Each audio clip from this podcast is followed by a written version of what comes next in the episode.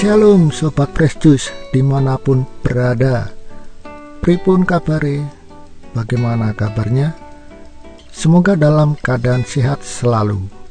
Kita berjumpa lagi hari ini Di Renungan Daily Fresh Juice Spesial edisi OMK Selasa 21 April 2020 Saya Agustinus dari kota Batu Jawa Timur Member grup OMK DFC Fellowship 11.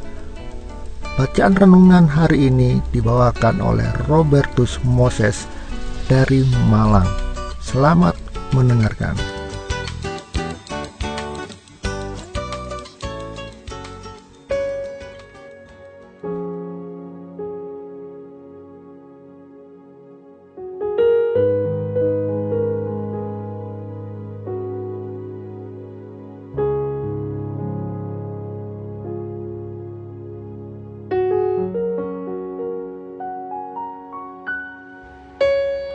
Shalom para pendengar Daily Fresh Juice yang terkasih dalam Kristus.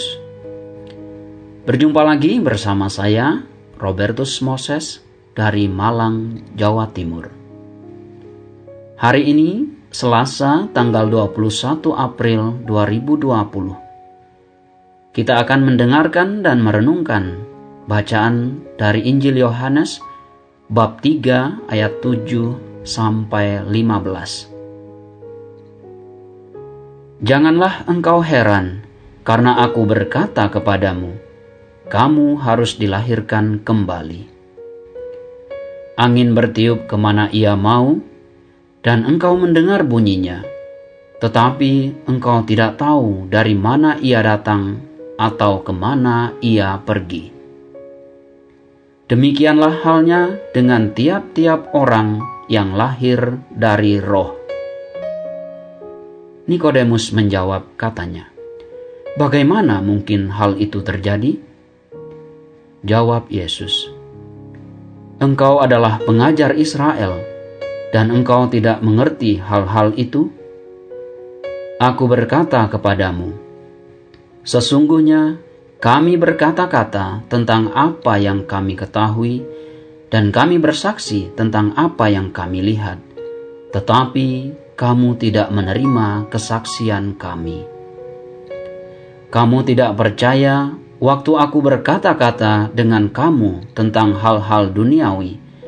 Bagaimana kamu akan percaya kalau aku berkata-kata dengan kamu tentang hal-hal surgawi? Tidak ada seorang pun yang telah naik ke surga selain daripada Dia yang telah turun dari surga, yaitu Anak Manusia dan sama seperti Musa meninggikan ular di padang gurun, demikian juga Anak Manusia harus ditinggikan, supaya setiap orang yang percaya kepadanya beroleh hidup yang kekal. Demikianlah Injil Tuhan. Terpujilah Kristus.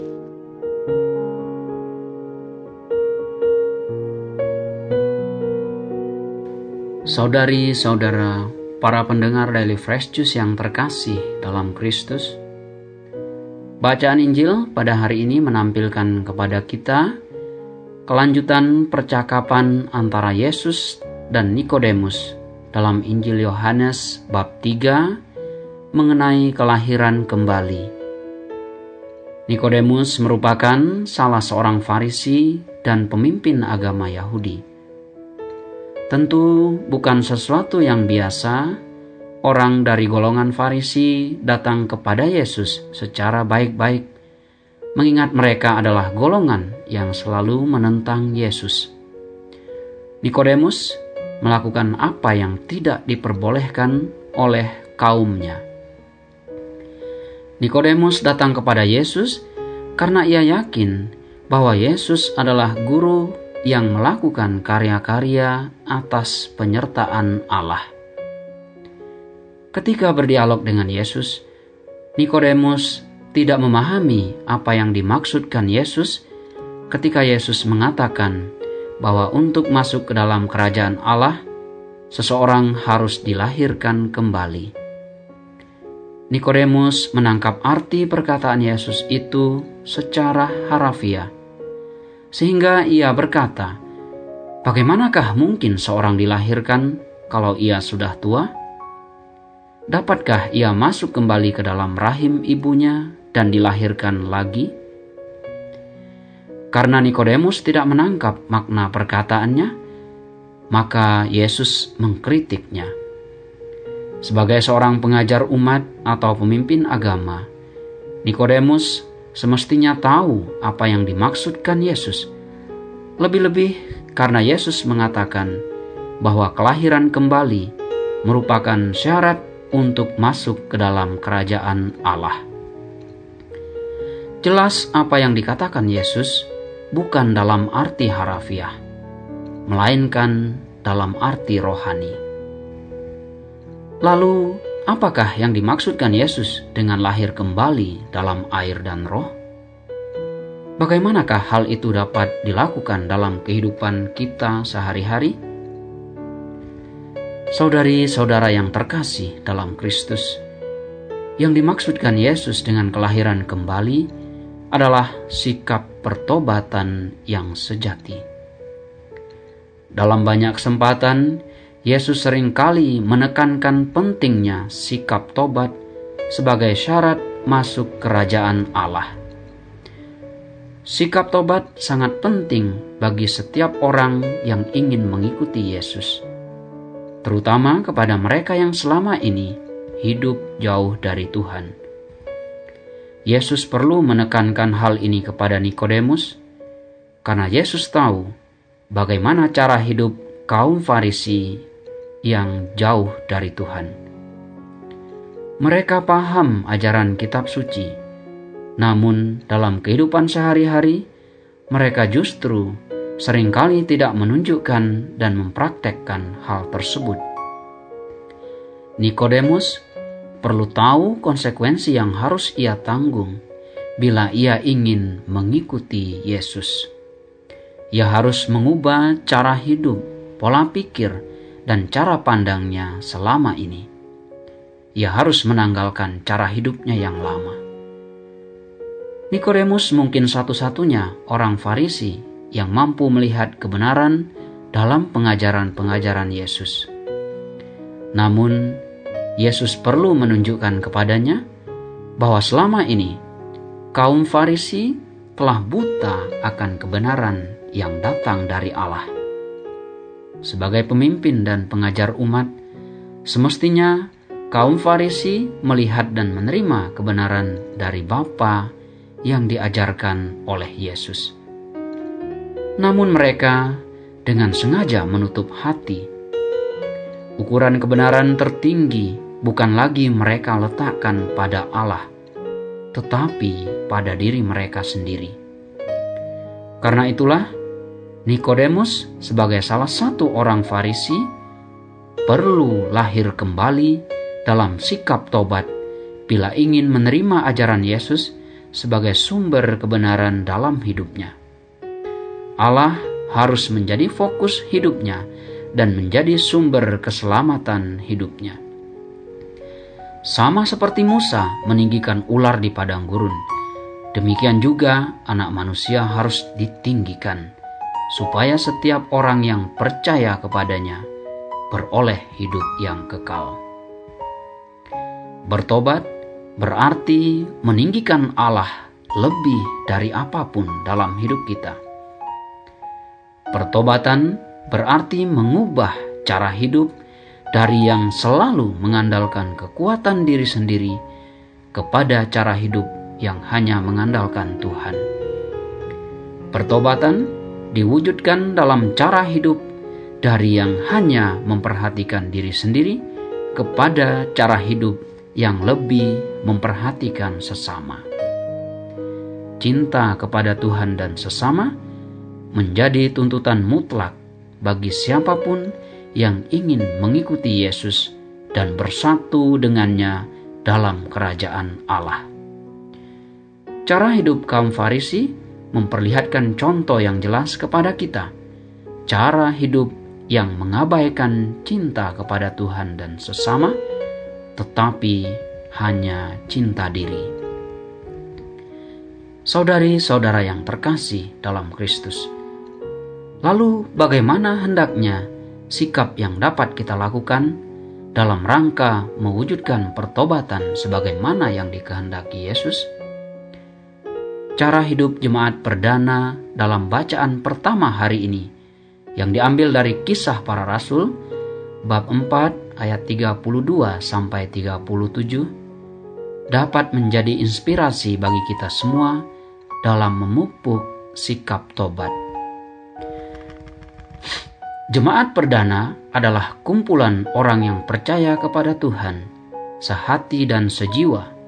Segala sesuatu adalah kepunyaan bersama, dan mereka hidup dalam kelimpahan kasih. Mereka hidup bukan hanya untuk dirinya sendiri, tetapi juga memperhatikan sesamanya. Mereka mewujudkan iman mereka melalui tindakan nyata dalam hidup bersama. Iman mereka sungguh hidup tatkala mereka rela berbagi dengan sesamanya dan memberi tanpa menuntut balas. Dengan memberi, mereka tidak mengalami kekurangan. Mereka justru tumbuh bersama dalam kelimpahan rahmat dan kasih Tuhan. Itulah cara kerja cinta yang sejati. Semakin dibagikan, semakin bertumbuh subur dan menjangkau semakin banyak pribadi. Kekuatan semacam itu tentu tidak lahir dari kehebatan manusia semata Roh Kuduslah yang menggerakkan dan menguatkan jemaat perdana ini. Allah menjadi fokus dan pusat hidup mereka. Berkat pewartaan para rasul, jemaat perdana bertumbuh subur dalam iman yang hidup akan Yesus Kristus. Hidup mereka dipasrahkan pada Yesus sepenuhnya. Yesus sungguh berkuasa dalam hidup mereka, sehingga tidak ada hal yang membuat mereka khawatir dan gelisah tentang apa yang mereka punyai, apa yang mereka pakai, apa yang mereka makan dan minum, dan sebagainya. Mereka percaya semuanya akan dicukupkan Tuhan. Saudari-saudara yang terkasih dalam Kristus, berkaca dari cara hidup jemaat perdana, Mari kita melihat dan bertanya kepada diri kita masing-masing.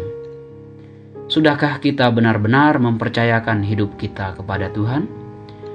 Atau kita masih selalu mengandalkan kekuatan diri sendiri? Sudahkah kita berani keluar dari diri kita untuk lebih memperhatikan sesama? Sudahkah kita menghidupi kasih di tengah-tengah sesama dengan berani memberi dan berbagi dari apa yang kita punya? Semoga dari hari ke hari kita senantiasa bertekun dalam sikap tobat sejati, menghayati cinta kepada Tuhan dan sesama secara nyata. Dengan tindakan-tindakan sederhana, seperti menyediakan waktu untuk mendengarkan cerita hidup seorang sahabat, mengunjungi para lansia dan orang sakit, berbagi makanan dengan tukang becak, dan sebagainya. Kita dapat menunjukkan cinta kasih yang nyata kepada sesama dan Tuhan. Melalui hidup sehari-hari, kita belajar memuliakan Allah dan membiarkan Allah berkuasa atas hidup kita. Marilah kita jadikan setiap saat sebagai kesempatan untuk lahir kembali dengan berusaha menjadi pribadi yang lebih baik dari versi diri kita sebelumnya, sehingga kita semakin layak mengikuti Yesus dan bersatu dengannya kelak dalam kerajaan Allah. Amin.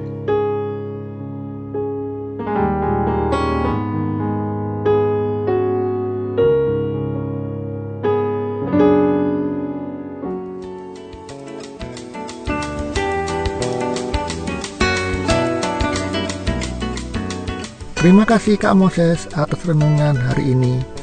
Kiranya menjadi berkat buat sobat pendengar dan menjadi semangat dalam berkarya. Sampai jumpa pada edisi DFC spesial OMK berikutnya. Saya Agustinus mohon pamit dan Salam Fresh Juice Berkah Dalam